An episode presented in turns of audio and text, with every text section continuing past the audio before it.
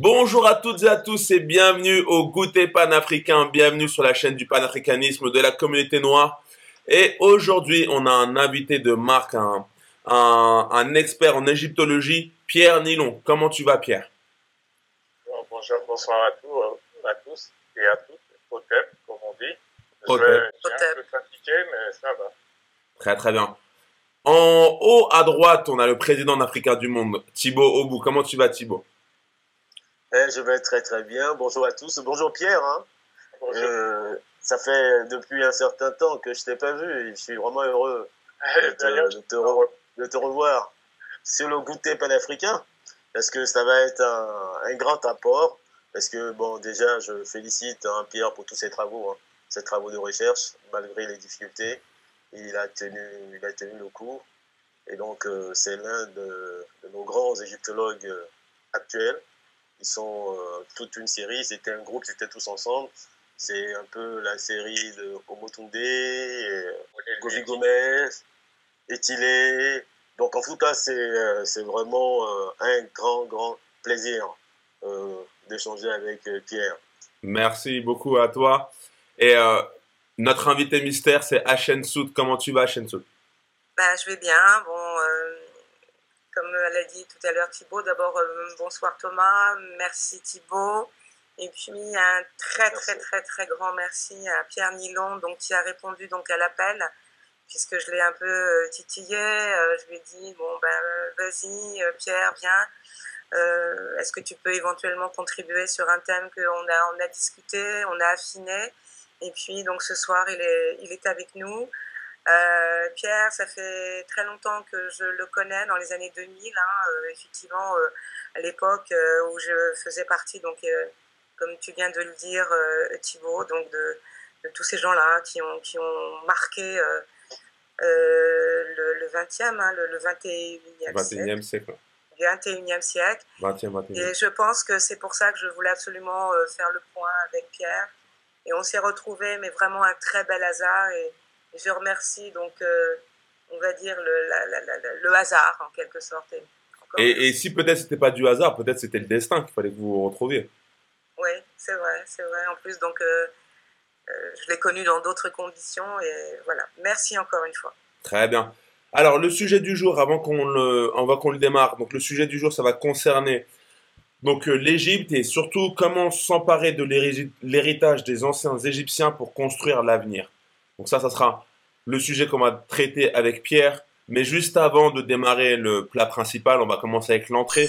Et l'entrée en matière, c'est les actualités qui concernent l'Afrique ou euh, les Caraïbes ou le, ou le panafricanisme. Est-ce que vous avez vu des, des, vous avez des actualités croustillantes à nous faire partager?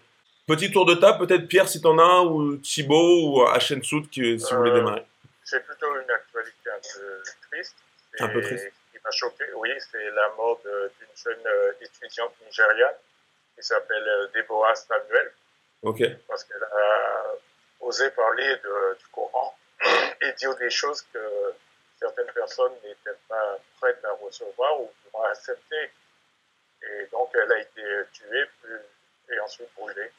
Au Nigeria Oui, au Nigeria, par des étudiants, ses camarades d'école.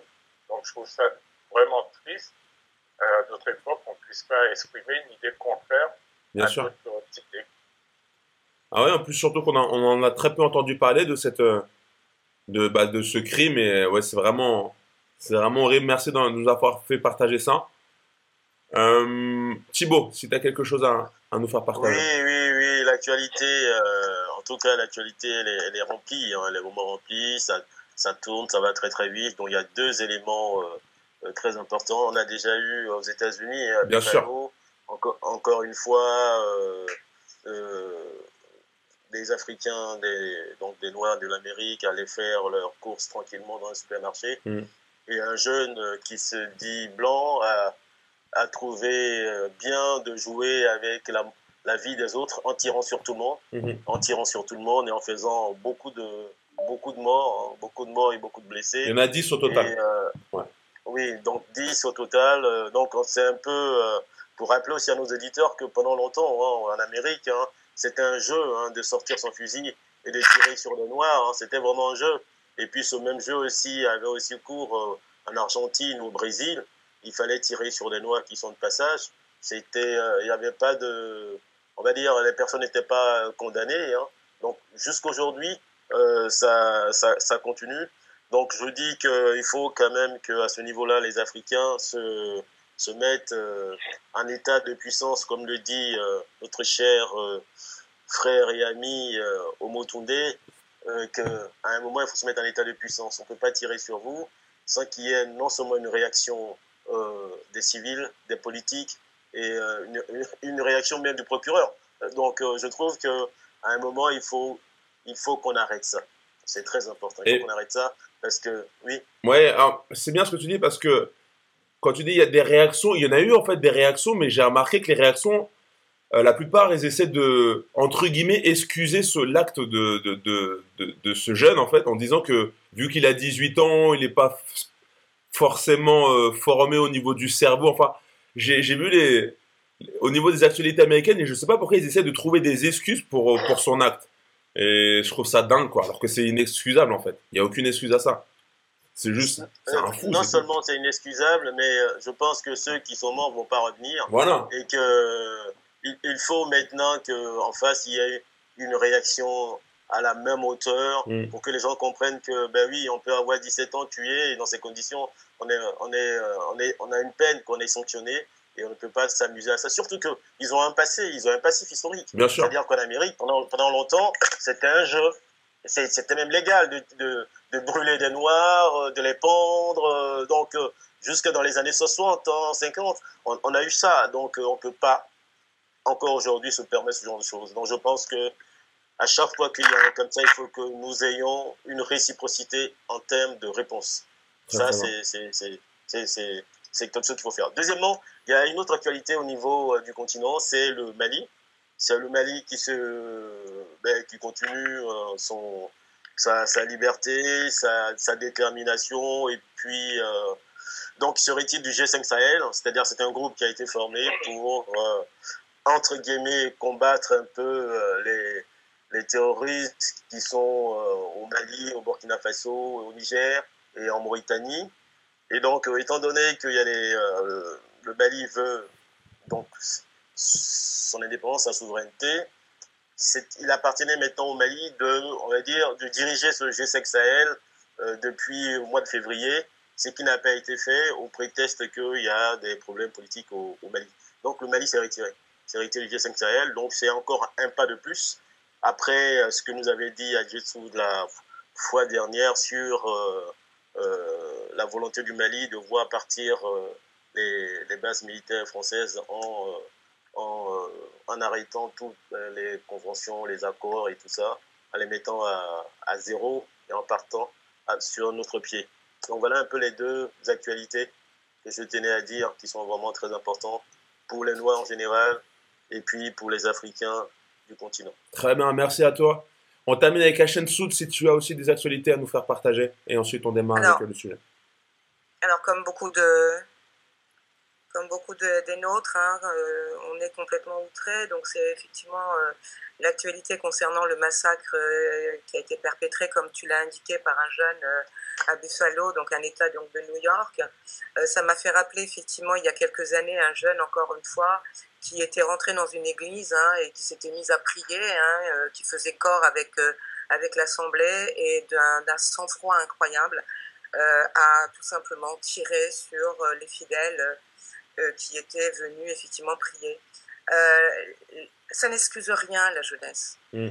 Il a 18 ans, il n'est pas mineur, il a Pour, S'il vivrait en France, il serait majeur déjà c'est même pas la question de la maturité, sinon la loi effectivement euh, aurait à se prononcer sur la responsabilité euh, euh, par rapport à cet acte-là, à savoir s'il avait pleinement, il possédait tout son, tout son esprit, toutes ses facultés mentales pour pouvoir perpétrer son, son acte. Comme l'a dit Thibault, c'est peut-être effectivement un État qui est construit sur la folie. C'est-à-dire que la question même de la folie, on ne doit pas la, poser de manière individuelle, mais de la manière collective. Il faut savoir qu'il euh, est légalement permis à tout, Américain d'avoir des armes, mm. un, un pistolet, euh, des armes de guerre euh, s'il le souhaite. Donc, Obama avait tenté éventuellement de, réglementer donc ce secteur-là, il n'a pas réussi. Trump, au contraire, ajoutait un peu d'huile sur le feu. on voit où ça mène. C'est un État qui est fondé sur la folie. Déjà, la constitution donc, des, des États-Unis est fondée sur un crime. Hein, c'est un, crime manifeste. Donc, moi, je ne suis pas tellement Qu'est-ce que tu veux dire par là, c'est un crime manifeste, c'est-à-dire? Bah, Ils ont complètement massacré les Indiens. Ouais. Un crime. Ils ne sont jamais reconnus en tant que euh, euh, propriétaires euh, de, de, de, leurs terres comme, comme il se doit. Hein. ils les ont parqués comme des animaux. Ensuite, ils ont déporté donc des, des, gens du continent pour pouvoir travailler pour eux. Et on, voit où ça mène. Hein, ils n'ont effectivement aucune volonté aujourd'hui de pouvoir, même s'ils se disent chrétiens, de pouvoir redéfinir leur fondation, qui me semble est pas, très saine. Hein, voilà. Donc il y a ça. Et puis la deuxième, euh, c'est sur le Tchad. Mmh. il faut savoir qu'actuellement, les Tchadiens sont vent debout contre la présence française donc, sur leur territoire et qu'ils ont détruit donc, un certain nombre de symboles donc, de la France, notamment euh, une, euh, un emblème hein, qui permettait effectivement de, de, commémorer donc, la présence dans les années 40 donc, euh, des, des Français. Et, ça, c'est très fort, hein, parce que le Tchad, c'est pas n'importe quoi, c'est un précaré donc, de, la France, hein, la France-Afrique. Euh, donc, euh, on va de l'avant, l'Afrique va de l'avant, et c'est tant mieux. Merci à vous d'avoir partagé ces, actualités. Euh, en plus des actualités un peu, un peu tristes, hein on n'a pas vraiment démarré dans, dans, les notes très joyeuses, mais c'est la vie, c'est l'histoire qui veut ça. Et c'est vrai qu'au niveau des États-Unis, comme a dit Thibault, ils ont un sacré passif. Et il serait peut-être temps un jour qu'ils payent ce passif parce que ça commence l'addition commence à être vraiment très très lourde. On passe maintenant au. Je voulais juste compléter, ouais. Vas-y. Je voulais juste compléter euh, par rapport au génocide. Euh, Dieu soit parlé des Indiens. En fait, euh, il s'agit vraiment des Noirs hein, qui ont été génocidés en Amérique, en fait parce qu'il euh, va falloir bien retravailler cette histoire d'Indiens, hein, parce que la population qui était là-bas, elle était noire. Hein. Les Noirs ne, ne, vont pas en Amérique juste après le XVIIe siècle, ils étaient déjà là-bas. Donc ça fait plusieurs génocides. Hein. Ceux qui étaient là-bas, plus ceux qui sont arrivés. Ok. Plus aujourd'hui. En tout cas, ils, ont additionné, additionné, additionné la note. Et la note, elle est vraiment très, très salée. Mais comme tu dis, je pense qu'un jour que peut-être la loi du talion. Tu vois, c'est euh, œil pour œil. Peut-être un jour, ça pourra faire, euh, comme tu dis, si on a une réaction à la même hauteur de, de ce qui s'est passé, peut-être que ça les fera réfléchir et, ils arrêteront de, de, euh, de, prendre la confiance, on va dire, avec, avec les Noirs. Bon, passons maintenant au sujet du, du jour qui concerne notre invité Pierre Nilon. On va rentrer dans dans l'égyptologie. Et euh, je vais laisser mes, euh, mes intervenants, euh, donc Hachem Sout et Thibaut, intervenir, discuter avec, avec notre invité. Donc le sujet du jour, le plat du jour, c'est comment s'emparer de l'héritage des anciens Égyptiens pour construire l'avenir. Parce que c'est vrai que il fut un temps, on parlait beaucoup d'Égypte, kémitisme, et j'ai l'impression peut-être que ça se perd un petit peu. Et, et, on va voir ça avec notre invité. Donc comment, comment on peut s'emparer de, bah, de cet héritage qui paraît maintenant très ancien de l'Égypte et construire pour l'avenir? Déjà, est-ce que tu peux arriver à, Pierre, à, répondre à cette question? Qu'est-ce que tu en penses? Et ensuite, on va laisser les, autres intervenants. Oui, une, une, très bonne question. Mais avant d'aborder le sujet, je dois vous présenter un ouvrage que vous pouvez voir ici. Euclide l'Africain. Euclide l'Africain, qui est sorti en 2004 aux éditions Ménébuc. Mhm. Donc, ça a été écrit par Christian Velpri, qui est professeur de mathématiques. Et bien avant, là c'est en 2004 que le livre est sorti. J'avais sorti en 2001, c'est-à-dire trois ans auparavant, Moïse l'Africain, toujours aux éditions euh, Ménébuc. Ouais. Et donc, il y a eu le salon du livre en 2003, précisément en, 2005 plutôt, en mars 2005. Et donc, euh, c'était à la porte de Versailles. J'ai eu l'occasion de rencontrer Christian Belfry, euh, j'ai le livre qui est dédicacé au 23-2005. Donc c'est ce jour-là qu'on s'est rencontrés et moi j'avais mon ouvrage qui s'intitulait Moïse l'Africain, où je démontrais que Moïse, en fin de compte, c'est un Africain. Et lui, il avait son ouvrage qui démontrait que Euclide, le grand mathématicien, était également africain. Et donc on est venu à discuter tous les deux euh, de ce salon. Et il m'a sorti une phrase qui m'a quand même euh, interpellé. Donc, moi, je m'intéressais à la religion et lui euh, aux mathématiques. Donc, la religion fait partie de ce qu'on appelle les sciences humaines. Donc, on peut interpréter comme bon nous semble. Les mathématiques font partie, fait partie de ce qu'on appelle euh, les sciences exactes. Donc là, il n'y a pas d'échappatoire. Deux et deux font quatre. D'accord? Peu importe euh, votre religion, c'est les sciences exactes. Et donc, il m'avait dédicacé, et cette dédicace que je vais lire, à Pierre Nilon, en l'incitant à s'intéresser plus aux mathématiques plus qu'à la religion, amicalement. Donc, euh, j'ai beaucoup réfléchi à cette dédicace et surtout à une phrase que Christian m'avait dit ce jour-là, m'avait dit, vous les Noirs, vous êtes descendants biologiques des anciens Égyptiens. Rien à dire là-dessus. Il y a les Thessaliennes, etc. Mais par contre, nous les Blancs, nous en sommes les héritiers. Et donc, la question était de savoir, est-ce qu'il est préférable d'être descendant de quelqu'un et ne pas être son héritier, ou ne pas être descendant et être son héritier? C'est-à-dire, vous pouvez avoir votre père, vous êtes son descendant, mais c'est quelqu'un d'autre qui est son héritier, qui bénéficie de son héritage. Donc, la question, c'est à quoi ça vous sert d'être descendant de cette personne, puisque vous n'en bénéficiez pas. Et donc, pendant longtemps, nous, on a passé notre temps à dire, les Égyptiens étaient noirs, les Égyptiens étaient noirs, comme si c'était ça le combat. Le combat, c'est pas ça du tout. Le combat, c'est justement de s'approprier de l'héritage égyptien, de l'actualiser, et c'est ça l'enjeu du live de ce soir. Et moi, je dis pour s'accaparer de l'héritage des anciens Égyptiens, tout commence par les textes en hiéroglyphes. C'est-à-dire avant Champollion, les Européens n'avaient pas accès au savoir égyptien.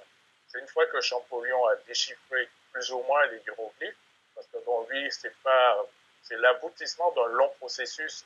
Avant lui, il y a eu des déchiffreurs, des gens qui se sont lancés sous le déchiffrage de l'écriture. Il y a eu Athanas Pichner, il y a eu euh, l'anglais Thomas Young, si j'ai bonne mémoire. Et Champollion, lui, il arrive en bout de course. On a vu, il est héritier de tout ce qui s'est fait dans le milieu européen avant. Après, il y a eu Gardiner, dont on utilise le placement pour les hiéroglyphes, les méditerranéens. Et eh bien, nous, dans la communauté, on a considéré que le travail était fait.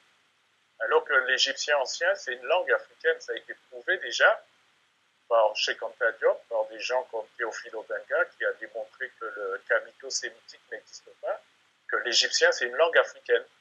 Il a fait un livre qui s'appelle Origine commune de l'égyptien, des langues négro-africaines et du com. Donc maintenant, on a un postulat de départ. Il nous appartient de faire des recherches et de travailler sur les hiéroglyphes, ce qu'on appelle les médounétaires pour essayer de redéfinir les valeurs, puisque les Européens n'ont pas trouvé les valeurs de toutes les lettres de l'alphabet égyptien. Certaines lettres, donc les valeurs sont problématiques. C'est-à-dire, si vous prenez que ce soit Champollion ou Gardiner ou d'autres, et vous pouvez avoir un tableau et voir de différentes façons qu'ils traduisaient la valeur alphabétique de tel ou tel hiéroglyphe. Et donc, il nous appartient à nous, descendants de ces Égyptiens, de ne pas être simplement se contenter d'être descendants biologiques, mais d'être les héritiers des anciens Égyptiens. C'est-à-dire à, à, faire de la recherche, à essayer d'apporter notre contribution au rendez-vous du donner et du recevoir. Il ne faut pas qu'on soit là toujours à tendre la main, à attendre que les autres apportent.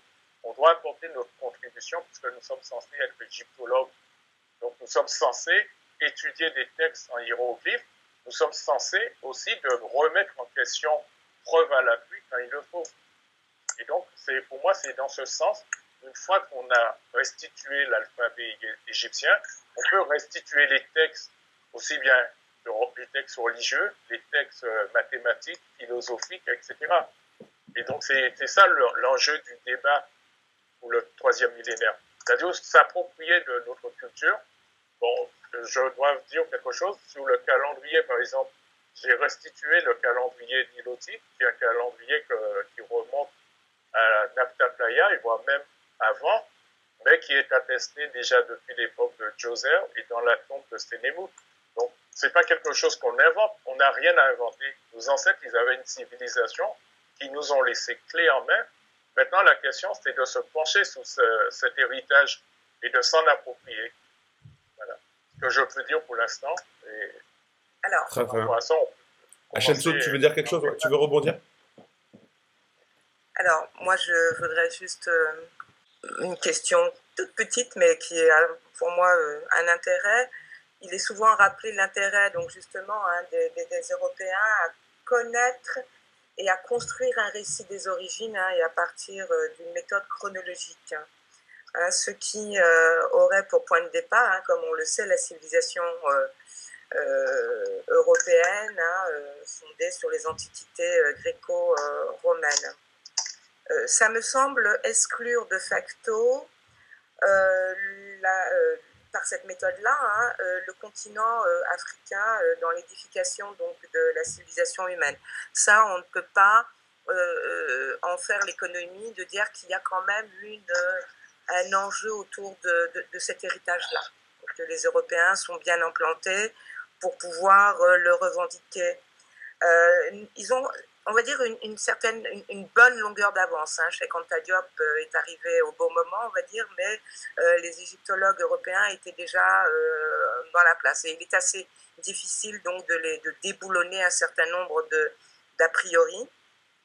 Et ce qui est intéressant, c'est que Cheikh Anta Diop euh, va développer euh, une méthode, euh, il va fonder en quelque sorte la linguistique historique comparative, hein, et notamment il introduit la, dimension diachronique.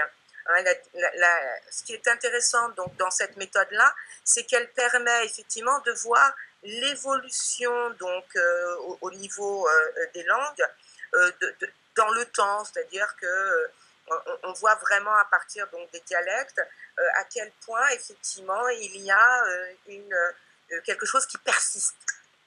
Et, ce, qui persiste dans, dans, ça, et c'est ça qui c'est là l'intérêt donc de, de, la méthode qu'a mis en avant en exergue chez Kanta c'est que ça replace les langues négro-africaines qui sont parlées dans le, sur le continent et qui sont encore donc, vecteurs de, communication encore aujourd'hui à l'heure où je vous parle. Hein, je, voilà, entre guillemets, à l'heure où je vous parle, c'est encore euh, euh, d'actualité. Donc cette méthode-là permet de voir un lien de parenté entre euh, le, les langues, le copte, etc., donc, qui étaient en usage durant l'Antiquité égyptienne, et les langues, certaines langues africaines aujourd'hui. Alors, ma question euh, que je voudrais euh, juste euh, te, poser, Pierre, c'est cette méthode diachronique. Hein. Est-ce qu'elle permet de révéler des incohérences portées par ce récit des origines hein, qu'ont édifié les Européens? Le récit, tu veux parler des récits des Européens ou?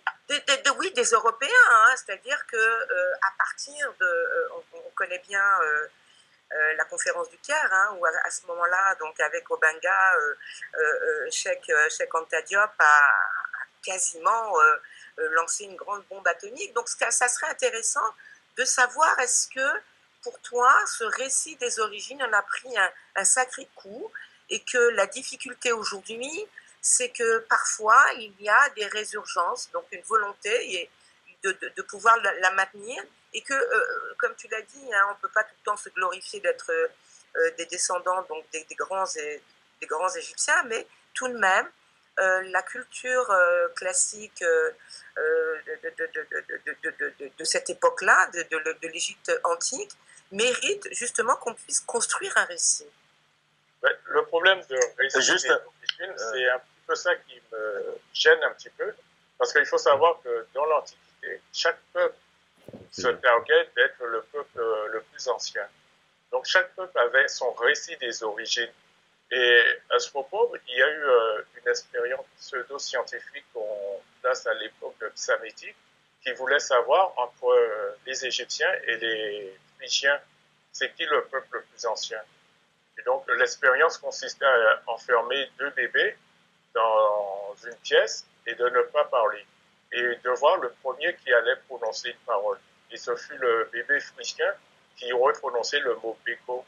Et on s'est renseigné, ce mot-là signifiait apparemment manger dans la langue européenne. Peut-être que ça vient du mot boka, Toka, qui signifie la bouche. Quoi. Donc on a dit que c'est à ce moment-là, les Égyptiens auraient concédé que les Phrygiens étaient plus anciens qu'eux. Mais il y a des récits, par exemple chez Hérodote, où on dit de l'Antiquité, beaucoup de peuples se prévalaient d'avoir une origine plus ancienne. Et après, il y a eu, par exemple, le récit biblique où on a déterminé que l'humanité aurait pris naissance en Mésopotamie. Et donc, une fois que l'empereur Constantin va adopter le christianisme et avec l'expansion de l'Empire romain, les nations vont se convertir au christianisme. Donc, le récit biblique deviendra le récit fondateur pour l'humanité. Et donc, ça va être ça le récit des origines. Mais ça, c'est pas valable pour, le peuple africain. C'est pour ça la notion de récit des origines. Les, anciens Égyptiens, ils ont leur propre récit des origines, qui est différent de ce récit biblique. Ensuite, chez les Grecs, on va parler plus tard de l'île de l'Atlantide. Donc, on va inventer le mythe de l'Atlantide, qui aurait une civilisation qui remonte à 9000 ans avant l'époque de Solon.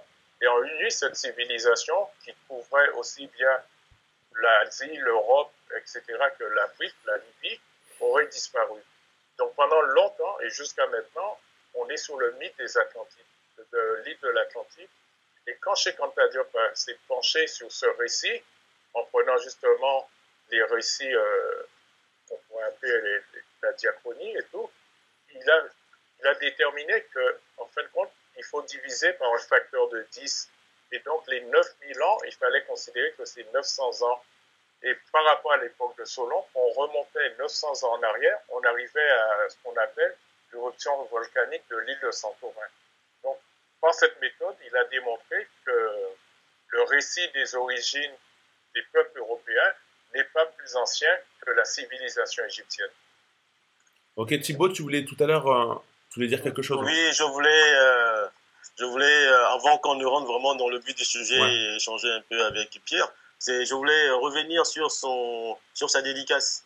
Ah ouais. C'est-à-dire que la personne qui lui a dédicacé le livre lui a dit qu'il fallait que Pierre s'intéresse plus aux mathématiques qu'à la religion. Oui. Ça, c'est une dédicace, c'est, c'est sa pensée, c'est très bien.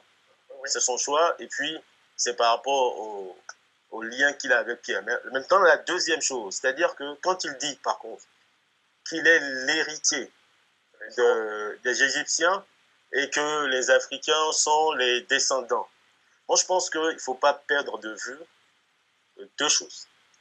La première, c'est que ça a été un massacre, ça a été un génocide, ça a été des, euh, des objets qui ont été pris par la force, y compris les enseignants eux-mêmes ont été pris par la force et il y en a plein qui sont morts. Donc on ne peut pas jouer avec. Deuxièmement, c'est que quand on fait les recherches, quand les premières personnes font des recherches euh, sous des titres euh, scientifiques, notamment euh, ceux qui, les archéologues, c'est qu'on oublie, c'est que moi je ne vois pas un archéologue français aller à chaque fois dans les, dans les cimetières, déterrer les, déterrer les rois français et les mettre devant tout le monde et dire qu'on a trouvé telle, telle, telle, telle, telle chose. Donc il faut déjà restituer l'honneur de nos grands anciens Égyptiens qui ont bâti le monde. Et puis il n'y a pas que eux, en fait. Ce qu'on oublie, quand il dit par exemple son héritier et que, euh, et que comme nous, on ne s'intéresse pas trop à ça, et ce qui nous intéresse, c'est la valeur symbolique. Non, ce n'est pas la valeur symbolique. Il se trouve qu'il y a des armées qui sont sur pied en Égypte. L'Égypte a été conquise avec les armes. Et encore aujourd'hui, il y a des armes en Égypte il n'y a pas que l'Égypte. Il y a aussi les civilisations en Afrique du Sud, tout ça. C'est les grandes civilisations. Ils sont conquis par la force. Jusqu'à aujourd'hui, ils sont conquis aussi par, euh, comment on appelle ça? Par le, le, mot n'est pas exact, mais je l'utilise pour qu'on comprenne bien, par le remplacement. C'est-à-dire qu'on a pratiquement empoisonné tout le monde pour créer euh, une nouvelle population en Afrique du Sud et dans certains pays africains. Donc ça, c'est un fait qu'on ne peut pas nier pour dire que, bon, vous vous intéressez au symbolique et nous, on fait de la recherche scientifique et donc, on sortirait des matériaux que vos anciens ont laissés et que vous, ça ne vous intéresse pas. Ce qui n'est pas exact quand il dit ça. Parce qu'il y a beaucoup de gens qui ont travaillé. Et il ne faut pas oublier une chose, c'est qu'en Égypte, tout le monde n'a pas disparu. Quand on parle des Champollions et tout ça, oui, certes, mais les gens n'ont pas disparu. Encore aujourd'hui, vous avez des Noirs en Égypte, 30% de la population. Et dans ces Noirs-là, il y a des gens qui connaissent encore la langue, qui savent l'écrire. Et il y a le Soudan qui est juste à côté, c'est la même population, c'est la même civilisation. Il y a l'Égypte, c'est la même chose. En Égypte, euh, en Éthiopie, par, par, contre, on a des universités qui, qui continuent encore aujourd'hui. Donc, on a des gens qui sont là, qui font le travail. Donc, on ne peut pas nier le travail que font des personnes en se battant, parce qu'il s'agit vraiment de la guerre. Là, c'est pas, en fait, c'est pas, on ne fait pas ça parce qu'on veut pas le faire ou parce que on, s'intéresserait à autre chose et pas nos anciens. C'est que les gens sont en guerre et c'est des guerres frontales et tout a été pris de force jusqu'au jour d'aujourd'hui. Jusqu'au jour d'aujourd'hui. Vous avez toutes les grandes œuvres qui sont aux États-Unis, à Londres, un peu partout, éparpillées, sauf là où ça devait être, sauf en Afrique. Donc, est-ce qu'on peut dire que les Africains ne s'intéressent pas, pas à leur héritage? Non, je pense que sur ce coup-là, sur ce coup-là, il n'a pas bien joué. Non, je pense qu'il voulait dire par là, c'est que nous, on se focalise trop sur le fait d'être descendants biologiques à nous, d'être noirs comme les anciens Égyptiens, que les Blancs ne sont pas. Mais par contre, eux, ils se sont appropriés de cette culture. C'est-à-dire, eux, ils sont en train de mais comme dit Thibault, ils ont, ils ont plus volé plus euh, la, culture. Oui, oui, oui mais peu importe. C'est qu'eux, ils, ils, se sont appropriés, ils ont volé, si vous voulez, cette culture. Et ils l'ont, en gros, euh, c'est vivant chez eux. Ça peut être à travers des loges initiatiques comme la Rose-Croix, la franc-maçonnerie, des choses comme ça. Et après, ils reviennent avec cet héritage. Ça peut être aussi à travers beaucoup de choses. Par exemple, euh, à travers euh, le calendrier julien, le calendrier grégorien, tout ça, ça vient de la vallée du Nil. D'accord? Oui, mais Pierre, Pierre, je te coupe juste. Pierre, je, Pierre, je, te, je te coupe juste un instant. Tu sais, tu as, l'Éthiopie qui est juste à côté. Je ne sais pas si tu as fait un tour en Éthiopie. L'Éthiopie est juste à côté. oui, en Éthiopie, la chance qu'on a, c'est le seul État qui n'a pas connu ni l'esclavage, ni tout ça. Donc, on a encore des archives qui sont là des livres qui font des kilomètres. On a des enseignants qui sont encore là. Donc, on a des gens qui sont là, qui travaillent. Ça, les, gens, les gens travaillent, les gens n'ont pas disparu. Mais sauf qu'il ne faut pas qu'on nie cette histoire de guerre où les gens sont venus avec la rapine et il faut en sorte que les gens se détournent de leurs biens. C'est pas parce que les gens ne veulent pas poursuivre, faire de la recherche. Ils sont empêchés de faire de la recherche. Mais Pierre, moi je prends ton cas. Tu es un grand savant. Tu es un grand savant. Comment se fait-il que, ici, dans les universités, tu n'es pas souvent invité? C'est parce qu'il y a une guerre, on ne peut pas le nier, ça. C'est une guerre qui est réelle. Donc, tu, tous les moyens qu'on pouvait mettre à ta disposition pour aller très vite, ces moyens, tu les as pas. Tu es obligé de te battre pour le faire. Mais ça, il y en a plein qui ont fait ça. Il y en a qui sont partis. Ils ont dit, bon, non, on quitte ça, on va ailleurs. Euh. Il y en a plein qui sont partis parce qu'ils ils, n'arrêtaient pas de se battre. Et même leurs propres compatriotes ne comprennent pas leur démarche dis, mais qu'est-ce que tu fais avec ces, ces, histoires des anciens Égyptiens Nous, on a besoin d'autre chose. Les gens ne comprennent pas parce qu'ils sont maintenant pressés au, au jour le jour. Ils doivent vivre.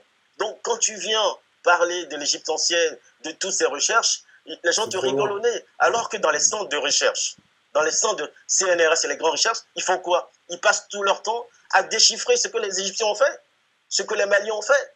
Ils passent tout leur temps et quand ils arrivent à trouver un, ils mettent ça à la télévision. Oui, oui, oui, oui. Encore aujourd'hui, en quatrième, les, les, enfants apprennent encore cette fausseté de la théorie de Pythagore. Est-ce qu'on va dire par là que c'est parce que les Africains ne veulent pas s'approprier de ça? Non, il y a la guerre. Le jour où on est en fonction, on va dire, mais votre histoire de Pythagore, là, maintenant, c'est pas tellement intéressant. Nous, on sait que c'est Yamesu qui a fait cette histoire. Nous, on l'enseigne dans nos écoles, dans nos universités. On le met au programme. On a des, livres qui le, portent. Donc, c'est une guerre, les frères. C'est pas un jeu, c'est pas du snobisme. C'est pas parce que les Africains ne veulent pas hériter. Non. Ils, ils, héritent. Et puis, il y a encore des gens, n'oublions pas. Il y a la chose qu'on ne dit pas souvent, c'est que tout le monde n'a pas disparu en Égypte. Les Noirs sont encore là-bas. Je donne juste un exemple. Euh, TF1 avait fait euh, un reportage sur l'Égypte et ils ont montré une population qui, qui domptait les, euh, les, caïmans en Égypte. Bon, moi, j'ai regardé, les enfants m'ont appelé, papa, viens, viens, viens, on montre l'Égypte. Mais regardez les populations qui domptaient les caïmans en Égypte. C'est que des Noirs. Les gens n'ont pas disparu et ils parlent encore leur langue. Ça veut dire quoi? Ça veut dire qu'il y a encore de la recherche de l'autre côté et les gens continuent encore à vivre. Et les gens continuent encore à travailler. Donc, il ne faut pas qu'on perde de vue que ce travail, c'est un travail de guerre. Vous avez deux États qui sont là, qui prennent, qui partent. Et de l'autre côté, les gens doivent s'armer. S'ils sont armés, je pense qu'ils pourront faire un travail sur lui. Non, là, je voilà ce que je voulais dire. Je suis entièrement d'accord avec toi, parce que je peux répondre euh, l'exposition Toutankhamon qu'il y avait au Grand Hall de la Villette. Je me suis rendu à cette exposition, donc euh, j'étais avec ma femme, à faire l'exposition. Et donc, je lui expliquais tout ce qui était marqué en hiéroglyphe en donnant l'explication. Et il y avait des Européens, des Blancs qui étaient là avec leur guide. Et petit à petit, ils ont commencé à quitter leur guide pour venir voir, les informations que je donnais à ma femme. Donc, il s'est formé un petit groupe autour de moi. Et les gens m'ont demandé si vous enseignez, parce que je leur montrais des choses qu'ils n'avaient pas vues. Par exemple, euh, les boomerangs qui étaient là, en leur expliquant que voilà, les boomerangs qu'on nous présente, euh, qu'on a retrouvés dans la tombe de Toutankhamon, c'est-à-dire on est en 1350 avant l'ère chrétienne, et on a l'habitude de dire que c'est une arme de, jet originaire d'Australie. Donc, si cette arme est originaire d'Australie, et que ça se trouve dans la tombe de Toutankhamon, ça pose un problème sérieux. Ça veut dire que soit, en fin de compte, les Égyptiens, à l'époque de Toutankhamon, ont été en Égypte, euh, en Australie, ou soit les Australiens sont arrivés en Égypte.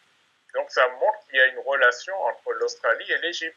Et c'est à ce moment-là que je leur ai parlé des, euh, hiéroglyphes de Gosford en Australie qui remontent à l'époque de Sénoufou.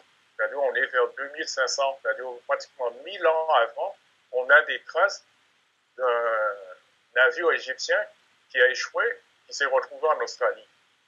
Et donc, c'est fort possible que ce soit à cette époque, que les Égyptiens connaissaient cette terme, que ce soit à cette époque que les Égyptiens ont introduit le boomerang en Australie. Donc je sais qu'il y a, il y a une guerre idéologique qui est livrée depuis des années. Même dire pour en parler. Donc maintenant, c'est à nous aussi, si on a des États qui mettent les moyens à disposition des chercheurs, comme les chercheurs qu'on a cités au début, que ce soit Jean-Charles Gomez, euh, le professeur Itilé, que ce soit moi, le travail il peut être vite fait. Je vois par exemple euh, au CNRS dont tu as parlé, il y a Claude Vigny. Lui, on lui met tous les moyens pour qu'il déchiffre l'écriture méroïtique. moi, je travaille un petit peu, je ne peux pas travailler sur l'écriture méroïtique. J'ai l'habitude de dire la recherche, c'est comme une équipe de foot. Il y a des gens qui sont attaquants, des défenseurs, d'autres qui jouent à droite, à gauche, etc. Donc, il y a plusieurs euh, postes. Donc, si maintenant on a des États qui financent la recherche, on peut mettre quelqu'un à travailler sur l'écriture méroïtique, sachant, comme tu l'as dit, que les populations n'ont pas disparu. Donc, à travers les mots que Claude Grilly, par exemple, a donné de son déchiffrement de l'écriture méroïtique, j'ai déjà ma petite idée sur la langue de Méroé. Mais j'ai pas les moyens de poursuivre la recherche parce que je peux pas travailler en même temps sur les, les et sous l'écriture méroïtique. Donc il faut vraiment une équipe. Alors, euh, moi j'aurais effectivement euh, à revenir un peu sur ce récit. C'est vrai que euh, il y a vraiment, comme un peu a dit Thibault, il y a vraiment un travail de sape hein, à tous les niveaux, au niveau des médias, au niveau de, l'industrie du cinéma, de, des auteurs, de romanciers, de chercheurs, de vulgarisateurs, etc., de mythifier le plus grand nombre. C'est-à-dire que euh, il y a quelque chose, si euh, tout à l'heure euh, j'ai parlé donc du récit, il y a des égyptologues qui renient la parenté linguistique effectivement négro-africaine, donc de, de, des langues égyptiennes. Donc euh, il y a un auteur, il me semble, qui s'appelle Lapsius, euh, quelque chose comme ça, qui lui euh, classifie en quatre groupes les langues, les langues africaines. Donc, il simplifie donc les choses.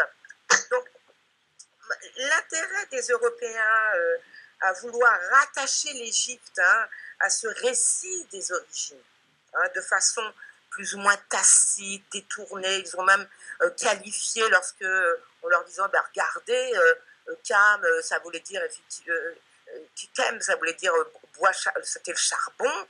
il disait non parce qu'il existait effectivement des noirs, des blancs noirs. Bon, moi je veux bien. il y a quand même un moment donné, on peut s'arracher les cheveux, mais il faut pas, faut pas aller trop loin. Bon, donc il y a, y a une manière un peu tacite, non explicite, hein, qui, au travers de ces présupposés gréco-romains, d'introduire effectivement l'Égypte, hein, par exemple par le personnage de Cléopâtre, euh, comme je vous l'ai dit tout à l'heure, par exemple au niveau du cinéma, on se pose des questions, parce qu'on ne repose pas effectivement que Cléopâtre, c'est quand même euh, fait partie de, c'était la fin de l'Égypte, hein, c'était euh, toute la lignée des Ptolémées, qui n'avait rien à voir avec la grande et magnifique Égypte que l'on, étudie effectivement. Alors, il y a dans, tout cela quand même quelque chose qui est assez manifeste, parce que Cheikh Anta Diop pose hein, un fait, c'est-à-dire un fait linguistique et scientifique qu'on ne peut pas dénier. Hein. Et euh, malgré ça, il y a encore un combat à mener hein, euh, qui est euh, de savoir, aujourd'hui, moi je me pose la question, si au niveau donc, de la transposition dans les manuels scolaires, est-ce que cette posture qu'adoptent les, les, Européens dans l'édification de leur récit gréco-romain, mais en essayant d'introduire aussi l'Égypte. Hein, le troisième, euh, on va dire, euh, euh, le, joker, mais sans réellement le, le nommer, mais il est réellement présent. Est-ce qu'on n'est pas sur une volonté des Européens, encore, d'édifier des impostures historiques? C'est-à-dire qu'il y a énormément de lunes que l'on doit effectivement à un moment donné détruire. Et je crois, comme l'a dit Thibault, il faut à un moment donné s'interroger, est-ce qu'il faut quitter euh, le débat avec des égyptologues qui sont de mauvaise foi et s'entourer comme... Euh, euh, on, peut, quand même reconnaître qu'il y a des égyptologues européens qui ont, reconnu, le travail de Cheikh et s'entourer de gens qui sont réellement décidés à remettre en question leurs présupposés racistes, etc., et d'avancer pour le bien de, de l'humanité quand même. Moi, ce que je voudrais dire, euh, pour moi, les Européens, c'est pas un problème. Ça veut dire qu'ils reconnaissent ou qu'ils reconnaissent pas, pour moi, c'est pas un problème. Pourquoi? Parce que pour moi, les Européens ne sont pas la référence. Moi, ce qui m'intéresse, c'est nous, ce que nous faisons, nous. Je prends par exemple euh, à Dakar, à l'université chez Anta Diop. C'est pas les Européens, il y a une stèle consacrée au professeur chez Diop. Je suis en contact avec, euh, comment il s'appelle, le docteur Habib Amoussa, qui a un projet, c'est de mettre des enseignes luminées pour indiquer le laboratoire de carbone 14, parce qu'il y a des étudiants qui sont à l'université chez Diop et qui savent même pas que ce laboratoire existe. Pourquoi? Parce qu'il n'y a pas de panneau, c'est pas visible. Et donc lui, il a un projet justement, c'est de collecter des fonds pour faire le travail. C'est à nous de se poser la question, que font nos États? Les Européens qui reconnaissent ou qui ne reconnaissent pas, ce n'est pas mon combat. C'est nous ce qu'on fait. C'est comme moi. Je ne vais pas attendre sur mon voisin pour donner à manger à mes enfants. C'est ma responsabilité. Donc c'est à nous de se dire, mais que font nos États? Que fait le Sénégal, par exemple, pour promouvoir l'œuvre de Anta Diop, pour qu'il y ait une chaire d'égyptologie, pour que ce soit enseigné partout au Sénégal? Ça, ça ne dépend pas des Européens. Ça ne dépend pas de leur bonne foi de reconnaître. Est-ce que nous-mêmes, nous reconnaissons les nôtres Est-ce que nous-mêmes, nous reconnaissons notre culture? Par exemple, euh, je prends l'exemple du calendrier égyptien. Est-ce que nous sommes prêts à mettre en pratique, à dire, voilà notre nouvel an, à faire des fêtes pour le nouvel an, comme certains font, Rosh comme ils font pour le nouvel an chinois, comme ils font pour le nouvel an berbère? Ça, ça ne dépend pas des Européens, ça dépend de notre volonté. Ça dépend aussi de notre volonté de donner des prénoms égyptiens à nos enfants. Ce pas les Européens qui décident de baptiser nos enfants. Mais moi, mon combat, il est là. Qu'est-ce que nous, nous faisons pour s'approprier de notre héritage? Nous pouvons pratiquer des cultes égyptiens, puisque nous avons les textes en question. Il suffit de les translittérer. Les noms des divinités existent. J'ai eu l'occasion de faire des conférences ou des émissions où on voit que les divinités qu'on retrouve en Égypte, on les retrouve dans le vaudou. Mais ça, ça ne dépend pas des Européens, c'est nous. Qu'est-ce qu'on fait pour s'approprier de cet héritage? C'est ça le combat. Effectivement, effectivement, c'est ça le combat. Mais comme je disais tout à l'heure, euh, malheureusement, ce combat dans le cas du, Sénégal, hein, dans le cas du Sénégal, euh, l'actuel président euh, de Macky Sall, qui qui a été élu de façon démocratique, entre guillemets, euh, n'empêche que euh, tout ce qui met à l'œuvre, malheureusement, c'est par le courroie de la France qui, le fait. C'est-à-dire que tous ceux qui sont un peu, euh, entre guillemets, un peu dissidents, qui veulent, faire des choses sur place, ils ont du mal. Ils ont vraiment du mal. Là, ils ont créé un musée, il y a deux ans, au, Sénégal. C'est le fils de Cheikh Anta Diop, je crois qu'il est, il collabore euh, avec ce musée. Mais ils ont exposé que des œuvres qui ont été prêtées. Bah, ça, veut dire quoi? Ça veut dire qu'il y a, y a un gros problème, alors qu'on a le fils. Le fils de Cheikh est là. Donc, à la limite, on pourrait dire, bon, avec le fils de Cheikh, on aurait pu quand même euh, construire la chose différemment. Ça veut dire quoi? Ça veut dire que malheureusement, euh, cette force politique euh, européenne, dont française, qui, qui a une chape de plomb sur les pays africains, même quand il y a des initiatives de ce type, comme des, musées, mais ils sont à l'intérieur de, cette construction, en tant que partenaire financier, en tant que partenaire, on va dire, technique, en tant aussi que des, des conservateurs. C'est du non-sens. C'est-à-dire qu'il faut vraiment de la révolution. Il faut de la révolution et mettre au service des, de nos chercheurs euh, les moyens et les institutions pour qu'ils travaillent sérieusement. C'est vraiment très important. Tant qu'on n'aura pas ça en ligne de mire et qu'on ne se dit pas que c'est vraiment une guerre qu'il faut mener, on ne pourra pas y arriver. Pour le calendrier, par exemple, on a, on a l'Éthiopie, hein, ils ont leur calendrier, ils ont leur année, tout ça, ils, ils fonctionnent. C'est-à-dire qu'on a un État qui sert de référence en ce qui concerne tout ce qui est ancien. Donc, ça peut, ça peut nous servir. On a aussi des États qui sont très éloignés, qui sont pas grands, c'est des petits royaumes, mais qui, qui vivent aussi. Mais c'est pas suffisant pour pouvoir aller euh, au-delà pour attirer les Africains, pour qu'ils viennent. Parce que, comme toute chose, euh, les gens viennent que par rapport à leur intérêt personnel. Quel intérêt on a, quel intérêt de vie on a d'aller dans ce sens alors que on a tout ce qu'il nous faut en ce moment, la télé, le machin et tout vous nous ramenez, vous nous ramenez à quoi? Donc il nous faut un État qui soit fort, qui arrive à faire en sorte que ses, habitants soient fiers et qui arrive à travailler réellement sur leurs acquis. Sur leurs acquis. Et pour revenir à notre, euh, à notre sujet, c'est vrai que sérieusement, si on arrive par la force à prendre nos, on va dire, nos libertés et nos indépendances, effectivement, on va essayer de renverser, c'est-à-dire que récupérer les matériaux qui existent déjà en Afrique, aller chercher ailleurs et donner à nos chercheurs la possibilité de nous traduire ça dans la vie de tous les jours. Vous voyez, il y a une émission là, je crois que ça doit être 4 2000, quelque chose, c'est un, c'est un Européen qui a fait ça sur l'Égypte. Ah oui, c'est bon, Frémi qui a fait Pyramide 2019. Euh, voilà, Pyramide 2019. Je trouve que voilà, je trouve que c'est bien, c'est bien traduit. Même si bon, j'aurais aimé que ça soit euh, notre frère Pierre Nilon en lui donnant les moyens qu'il fasse ça, les choses seront un peu plus justes. Mais c'est déjà pas mal. Ça veut dire quoi? Ça veut dire que si toutes nos personnalités qui ont quand même des, ressources, s'ils mettent ces ressources-là à la disposition des chercheurs, on peut faire ce genre d'éléments et faire en sorte que ça nous serve tous les jours. Parce que toutes les techniques qu'on voit aujourd'hui, la plupart du temps, ça sort d'où? Ça sort des, recherches sorties des papyrus. Ils passent des, journées, des années à déchiffrer un, deux trucs. Mais nous, sur place, on a des gens qui sont là-bas qui vous déchiffrent ça en deux secondes.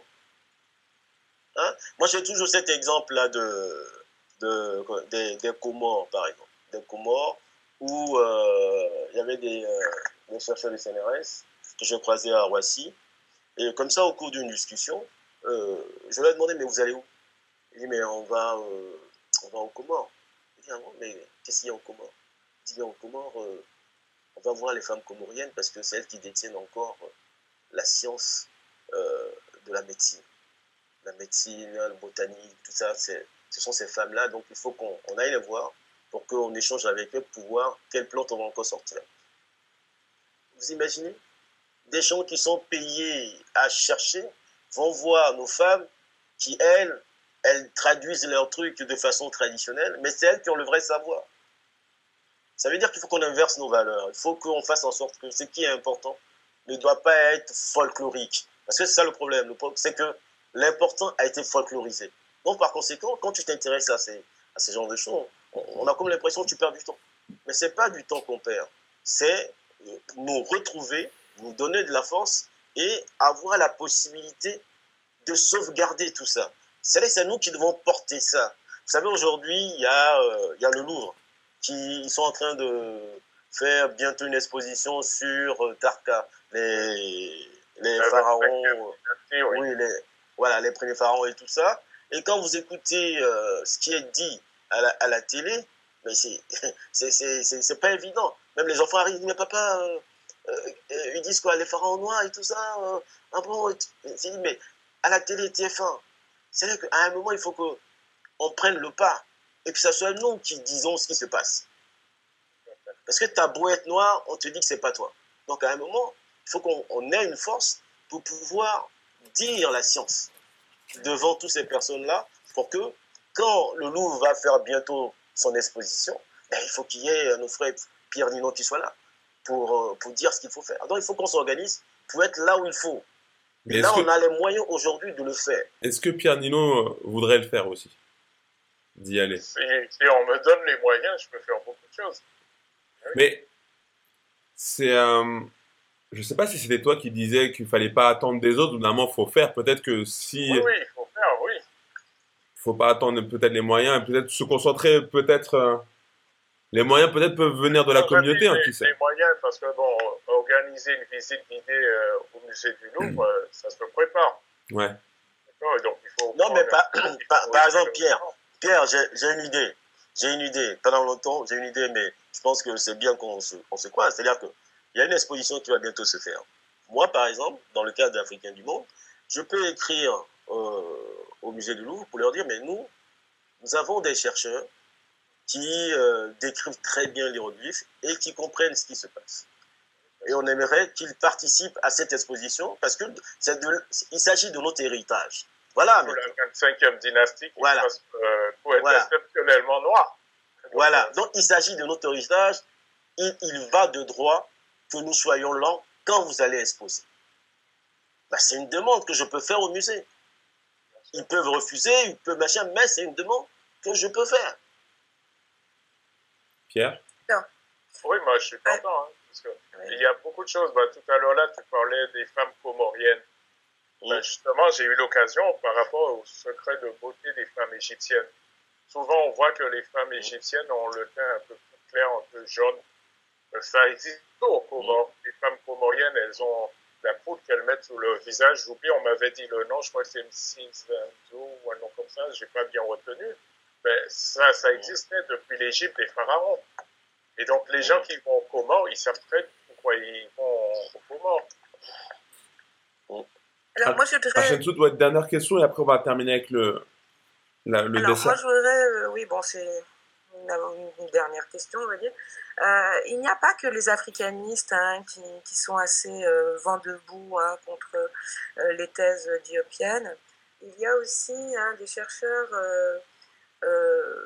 voilà, du continent comme Mamadou Ndian, Suleiman Faye et Tchèque Tidiane, Ndian, si je prononce bien, qui ont développer une, une, une approche euh, qui met en exergue ça fait, on va dire, synchro, euh, oui, synchronique, hein, puisque effectivement, ils, ils expliquent euh, que euh, éventuellement euh, les langues de l'Égypte ancienne seraient issues et on pourrait faire une linguistique comparative avec les langues dravidiennes. Qu'est-ce que tu en penses? C'est un petit peu les mêmes thèses euh, que tiennent certains euh, Européens sur leur origine indo-européenne.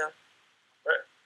Euh, tu sais, au niveau de la linguistique, c'est vrai, on parle de linguistique diachronique. Et on a pu constater qu'il y avait des mots dravidiens, des mots communs. D'ailleurs, il y avait, je crois, le président Senghor avait envoyé des étudiants en Inde et qui avait montré qu'entre les langues tamoules et puis le sérère, le wolof, le, le on retrouvait des mots communs, notamment par exemple pour lavage nag. On retrouve ça dans les langues parlées dans le nord de l'Inde, on retrouve ça chez les Sérères, les Rolofs, etc. Mais il faut savoir à partir de quand ces mots sont entrés dans les langues dravidiennes. moi, personnellement, je pense que c'est à l'époque de Cambyse que cet après-midi, j'ai eu l'occasion de discuter de ça. C'est quand Cambyse envahit l'Égypte, il va déporter des prêtres en Iran, on va appeler la Perse.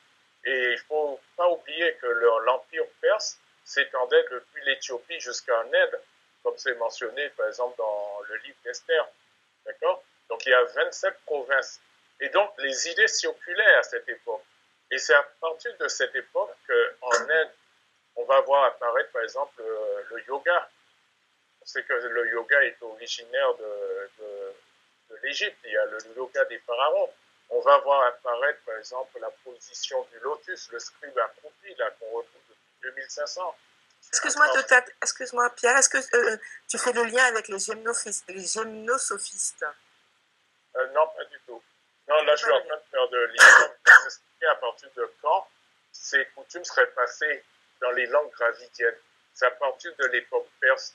Parce que là, effectivement, il y a une déportation de population. Et d'ailleurs, dans le film 4 euh, 2019, là, de Frémy Kershniki, il en parle aussi à cette époque.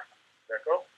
Et après, si on va plus loin, par exemple, à l'époque euh, qu'on va appeler Nagada 2, c'est-à-dire on est vers 3300 avant l'ère chrétienne, c'est-à-dire bien avant l'unification de l'Égypte, il y a le couteau du Djebel El Arak, on voit le type sumérien qu'on va appeler plutôt mésopotamien parce que c'est vrai que les Acadiens, la langue est attestée, parce qu'il faut faire une différence entre le moment qu'une langue est attestée, ça ne signifie pas que le peuple n'existait pas avant. Ça signifie simplement qu'à partir de ce moment, la langue est attestée. Par exemple, on parle du copte. Le copte est attesté au deuxième siècle de l'ère chrétienne. Mais ça ne veut pas dire que c'est à ce moment-là qu'on a commencé à parler la langue. La langue est attestée, pourquoi C'est avec l'évangélisation. Les poètes syriens ont traduit en langue copte y a lettre de l'écriture euh, d'origine grecque qui remonte à l'époque des Ptolémées. Donc on sait que la langue était parlée avant, mais c'est à ce moment-là qu'on l'a mis par écrit. Pareil, on peut trouver par exemple euh, un évangile en Kikongo, ça peut être traduit par un missionnaire euh, chrétien au 19e siècle. Ça ne veut pas dire que parce que la langue Kikongo est attestée la première fois au 19e siècle, que la langue n'existait pas avant. Il y a d'abord une tradition orale, après il y a une tradition écrite. Et donc, on a trouvé des mots sémitiques dans l'égyptien ancien. Ça veut dire simplement qu'il y avait contact entre les peuples, parce que c'est faux d'imaginer que les peuples étaient statiques, ne bougeaient pas et qu'il a fallu attendre les Européens pour que tous ces peuples se mettent en mouvement. Bien avant l'arrivée des Européens, les Noirs bougeaient de l'Afrique de l'Est jusqu'à l'Afrique de l'Ouest, qu'on appelle la transhumance. Par exemple, les pasteurs Peul quittaient depuis l'Éthiopie pour aller jusqu'au Sénégal, faisaient la transhumance comme ça. D'accord? Donc les peuples bougeaient et les mots aussi. On va prendre même dans l'histoire euh, des Arabes, ils vont vous dire que Mohamed était chamelier, il allait jusqu'à Damas et il revenait. Donc on voit les distances. On voit les distances que Alexandre le Grand parcourait à l'époque. Donc les idées circulaient. Et donc maintenant le problème c'est de vraiment faire de la linguistique diachronique et voir à partir de quel moment les mots sont entrés dans l'égyptien.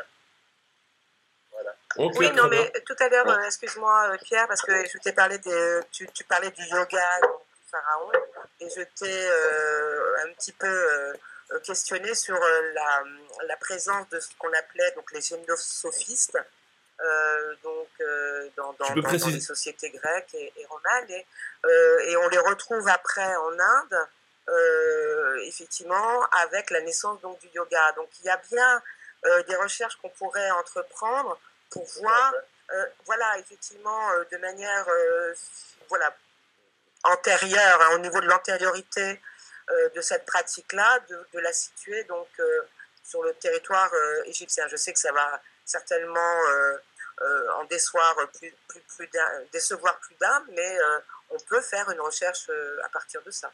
Oui, tout à fait. Mais c'est ce que ça revient à ce que je disais. C'est-à-dire, on peut faire une recherche, que ce soit au niveau de la Grèce, parce qu'il faut remonter un peu plus en avant faut pas oublier que justement, on parle de la 25e dynastie. Il faut expliquer l'origine de la 25e dynastie. J'ai vu le reportage où le conservateur du musée du Louvre disait que ben, l'Égypte était affaiblie et donc les Noirs du Sud, ils ont tenté leur chance et ça a marché. Donc en gros, il, il essaie de faire croire que c'est une Égypte qui, dans sa tête, est blanche, se retrouve affaiblie et les Noirs profitent de cet état de faiblesse pour se lancer à l'aventure et faire la conquête de l'Égypte pendant un siècle. Mais c'est pas du tout ça l'histoire. L'histoire, il faut remonter plus loin. Il faut remonter aux peuples de la mer qui sont à l'origine des Berbères. Ces gens-là, ils vont arriver à un moment où Ramsès ayant beaucoup d'enfants, l'Égypte, ils vont se battre déjà pour la succession au trône. On parle que Ramsès III aurait été même égorgé. Donc, euh, ce qu'on parle de, comment on appelle ça là, euh, complot dans le harem, d'accord? Et au bout de deux, trois siècles de présence, il va y avoir une dynastie berbère qui va prendre le contrôle de l'Égypte. C'est ce qu'on va appeler avec Césnac, on est en vers 950. Donc il faut vraiment faire de l'histoire. Et qu'est-ce qui va se passer? Ces gens-là, ils vont avoir un mauvais comportement. Et donc, vers 750, il y a Taraka qui va quitter le sud pour venir en aide aux Égyptiens. D'accord? Et là, il va les Égyptiens vont se débarrasser de cette dynastie berbère. Et par la suite, comme les Éthiopiens, ils ne sont pas venus pour conquérir l'Égypte. Si c'était une Égypte affaiblie qu'ils voulaient prendre, ils seraient restés. Le pharaon, il a un rêve. Il retourne chez lui. Parce que l'Éthiopie n'a rien à envier à l'Égypte. Donc, il retourne et il laisse l'Égypte entre les mains des Égyptiens. à ce moment-là. Euh, Thibaut, tu peux éteindre ton micro, s'il te plaît? On entend, on entend à côté de toi, Thibaut. À ce moment-là, il va y avoir la guerre des petits chefs, comme ce qu'on observe de nos jours en Afrique. Et il y a un pharaon qui est de la ville de Saïs, qui s'appelle Samétique, qui avait l'habitude de commercer avec les Phéniciens et les Grecs. C'était déjà leur client. Et donc, qu'est-ce qu'il va faire? Il va demander l'aide des Phéniciens et des Grecs, des mercenaires, pour prendre le pouvoir. Et c'est à partir de ce moment-là, ces gens-là vont l'aider à prendre le pouvoir en Égypte. Et en échange, il ouvre les portes des temples égyptiens. C'est ça qui va se passer. Et c'est à ce moment-là que le savoir égyptien va commencer à passer entre les mains des Grecs. Et Cambis va arriver, les autres vont arriver. Et Cambis va déporter des pointes en Égypte. À ce moment-là, ben, le savoir s'est éparpillé entre les Phéniciens, c'est-à-dire les ancêtres des Juifs, et euh, les Grecs, ce qu'on va appeler le miracle grec. Et c'est à partir de ce moment-là aussi qu'on va commencer à rédiger quelques éléments de la Torah. D'accord? Et à l'époque perse, Cambis va déporter des prêtres en, en Iran, qui est la Perse, et qui est limitrophe de l'Inde. Et c'est à ce moment-là que la culture égyptienne va aussi passer en Asie. Donc c'est comme ça qu'il faut voir l'histoire. Et après, à partir de là, on va essayer de voir quel élément que les, les Indiens, les Dravidiens ont pu recueillir de la civilisation égyptienne. On va trouver le yoga, on va trouver le Kama Sutra, qui est le papyrus érotique de Turin. On va retrouver par exemple le nom de la vache Nag. La vache devient sacrée aussi chez eux, donc le totémisme animal qui est attesté en Égypte. On va retrouver ça aussi en Inde. Donc on peut dresser la liste de différents emprunts à ce moment-là, à partir de l'époque perse. Alors, je voudrais euh, te poser encore une dernière question qui est assez simple au niveau de la méthode. Euh, pour toi, la méthode euh, plutôt synchronique ou diachronique hein, dans, cette recherche hein, qui n'est qui est pas, qui est pas simple, hein, il, faut bien, il faut bien le reconnaître, pour quelqu'un qui serait intéressé justement pour pouvoir s'approprier, s'acculturer euh, de, de, de, cet héritage-là, hein, de, ce savoir-là, qu'est-ce que tu aurais toi à, lui dire donc au, niveau de la méthode?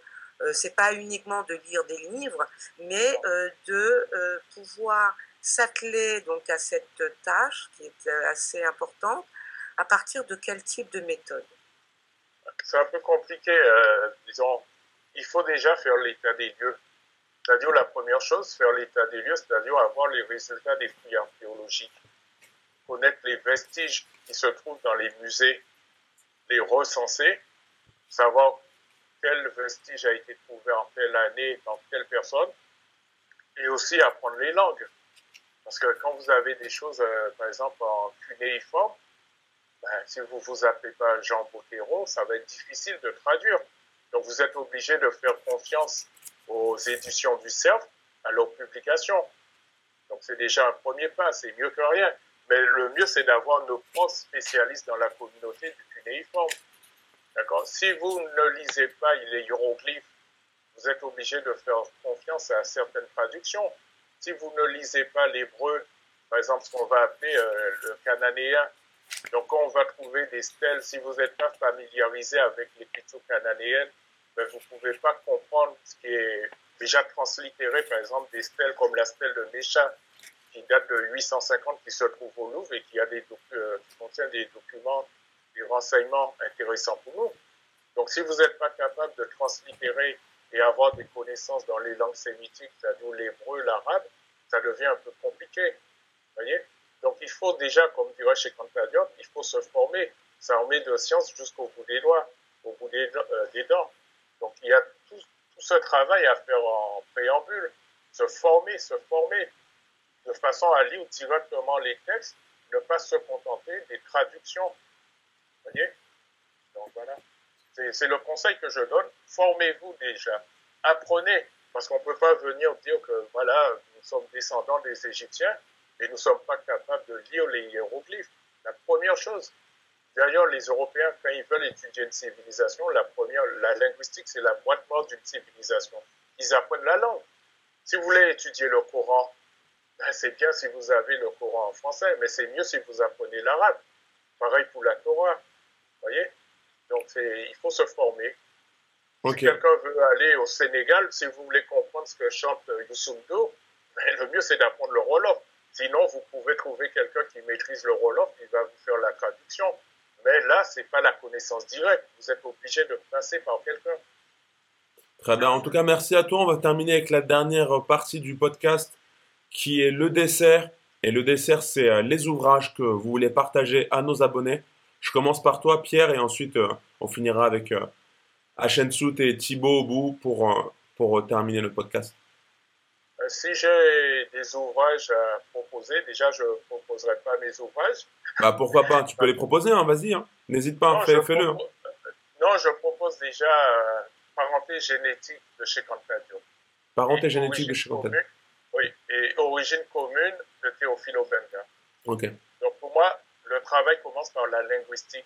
Et donc je propose qu'il y a ce fait de mieux dans la communauté. Très bien. Et, et, et, parle aussi, nous, parle aussi de tes euh, ouvrages aussi. Il y a aussi le livre de euh, Jean-Claude Mboli sur l'origine des langues africaines qui est pas mal aussi. Ok. Et au niveau de tes ouvrages, alors euh, fais-nous un peu partager. Au niveau de mes ouvrages, ben, il y a Moïse l'Africain qui était sorti en 2001 aux éditions Bénébu.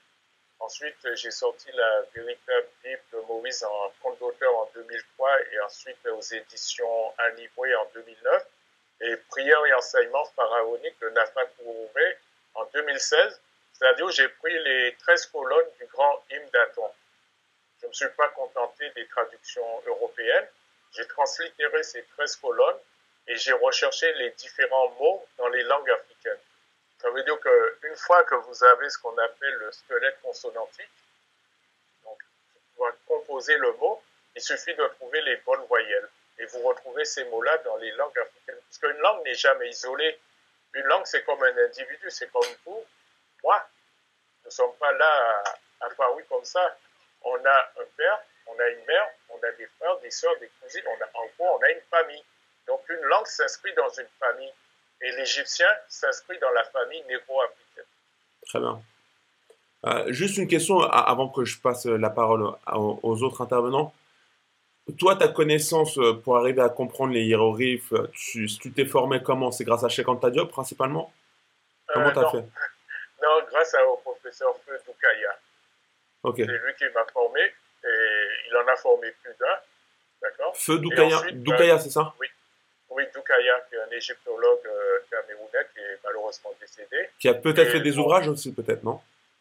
Euh, bon, Il participait au magazine Nomad. Ok. D'accord? Donc euh, voilà, je crois qu'il y a eu deux, trois numéros de disponibles. Et sinon, il donnait des cours un peu partout en Angleterre et au Cameroun. Et j'ai eu l'occasion de travailler aussi avec Alain Ancelin, avec d'autres personnes. Euh, j'ai rencontré, euh, enfin, j'ai discuté, échangé avec le professeur Adam Adravé par rapport au Sonic Donc voilà. Très bien.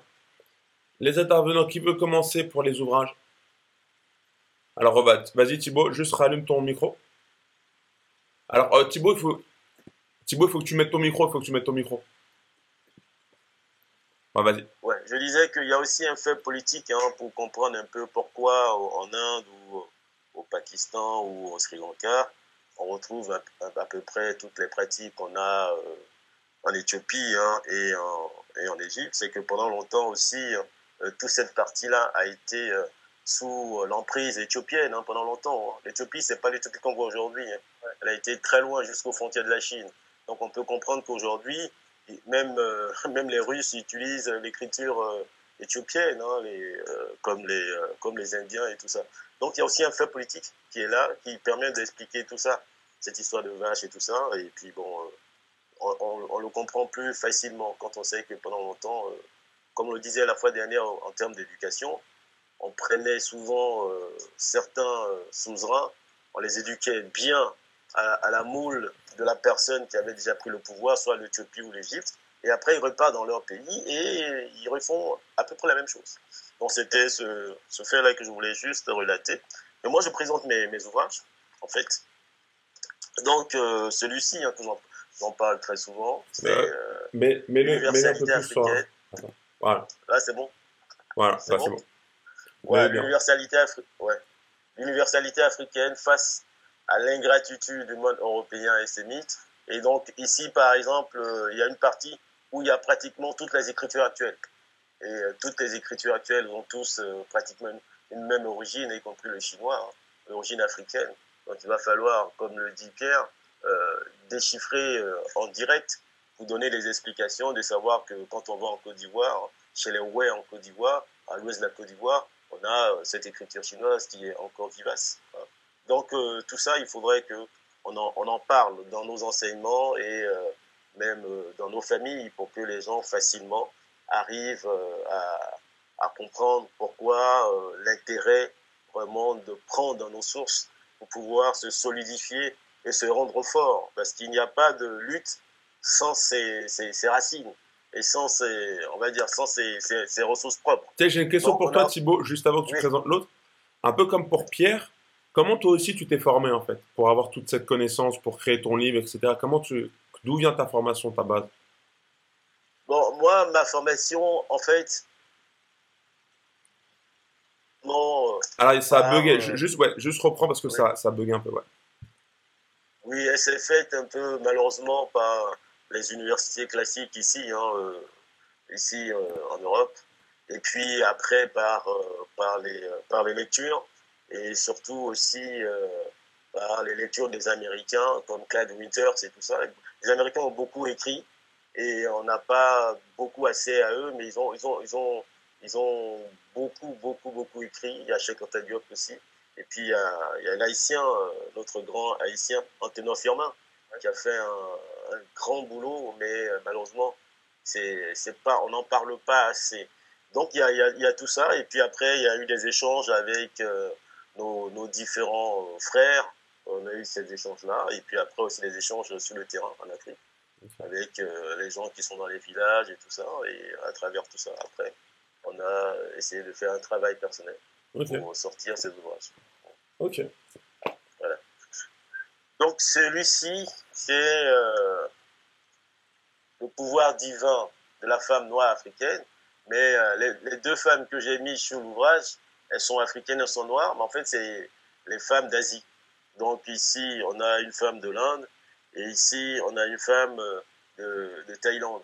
en fait, ce sont les Africains qui, qui, étaient là, qui vivaient. Et donc, ce que j'ai essayé de, montrer ici dans le livre, c'est qu'en fait, en réalité, c'est que le Bouddha n'a jamais été un homme contrairement à tout ce qu'on raconte, le Bouddha a toujours été une femme. Et ce sont ces femmes-là qui, ont créé tout ça. Au jour d'aujourd'hui, euh, cette, cette histoire n'est pas encore réellement mise en avant. Et donc, quand on prend tous les statues de Bouddha euh, entières, hein, vous allez par exemple à Paris, On a un musée qui s'appelle le musée Guimet. Vous avez des Bouddhas entiers. C'est-à-dire, vous avez ces tresses, vous avez les sangs, vous avez tout ça, vous avez les pailles. Vous vous rendez bien compte que encore aujourd'hui, nous sommes un peu foués. Donc, donc, il faut vraiment faire un travail sérieux, un travail de recherche sérieux, un peu partout, dans tous les compartiments, pour pouvoir euh, mettre, euh, on va dire, à la disposition de tout le monde, mais d'abord au nôtre, notre, euh, ce qu'on a fait dans ce monde. Très bien. Merci à toi. Pour finir, le mot, le mot de la fin, Hachem Sout. Alors, on voit, voilà. Je vous propose cet ouvrage, un cours d'initiation à la langue égyptienne pharaonique de Yopereka euh, Sommet. Vous pouvez le, retrouver donc euh, aux éditions euh, Kepra. Donc, je vous donne l'adresse, boîte postale 11 91 190, 192, excusez-moi, GIF, sur Yvette, CEDEX. Voilà, un très bon, un très bon ouvrage. Donc, je vous le conseille. C'est très bien. En plus, en plus, Pierre Nilon nous disait qu'il fallait apprendre la langue. Donc, c'est vraiment l'ouvrage qui. Je connais cet ouvrage. Voilà. Donc, je vous conseille celui-là. Je vous conseille aussi ça, parce que tout le monde le voit. Ouais, petit lexique de. Pour pouvoir avancer tout doucement, mais. Alors, le titre, c'est Petit lexique de l'égyptien hiéroglyphique, quatre usages des débutants. Voilà. Et puis, un troisième ouvrage, donc de. Manuel d'études des humanités classiques africaines de Jean-Philippe Omotunde. Omotunde, voilà, toujours. Hein. donc, euh, vous avez donc ce très bel ouvrage hein, qui est très simple. Hein. Vous pouvez déjà, effectivement, si vous n'y êtes pas euh, habitué au langage donc, de Jean-Philippe euh, Kalala, Kalala Omotunde, vous allez être conquis. C'est pas très compliqué et c'est très abordable et je vous conseille. Il y a beaucoup de choses à, apprendre. Et puis, pour ceux qui veulent un petit peu aller de l'avant, je vous conseille celui-là. La philosophie africaine de la période. De la période pharaonique. Donc de, Théophile Obenga. Théophile Obenga. Très bien. Voilà. Ouais. Voilà, voilà. Thibaut, tu voulais dire quelque chose? Ouais, juste deux secondes. C'est euh, le livre dont Pierre Nilon a parlé tout à l'heure, là, de Jean-Claude Mboli, Les origines des langues africaines. Un livre qui est vraiment euh, bien travaillé, bien structuré, et vraiment, il a, il a fait un, effort, un effort de détail sur les langues, en fait. Est-ce que, parce que peut-être nos, nos, abonnés se posent la question, parce que c'est vrai que l'Égypte, apprendre l'égyptien, c'est, c'est assez technique. Est-ce que ces livres sont assez abordables? Est-ce qu'ils sont assez euh, simples à lire ou il faut quand même un certain niveau pour, euh, pour, pour rentrer dans les livres que vous avez présentés? Bon, dans celui-là, bon, c'est vrai que euh, c'est assez fouillé. Ça s'est fouillé, donc il faut faire un, petit effort. Mais sinon, euh, on a notre invité, il est mieux placé. Hein, il, fait des, il fait des podcasts très simples, hein, d'Égyptiens anciens, qu'il apprend aux gens. Donc il est mieux placé. Ouais, parce qu'en fait, c'est ça. C'est vrai que, comme disait un peu notre invité précédemment, euh, Kamkama, qui lui, son œuvre, c'était de, de rendre accessible toutes ses connaissances, mais euh, bah, déjà aux enfants, pour que ça soit très simple à.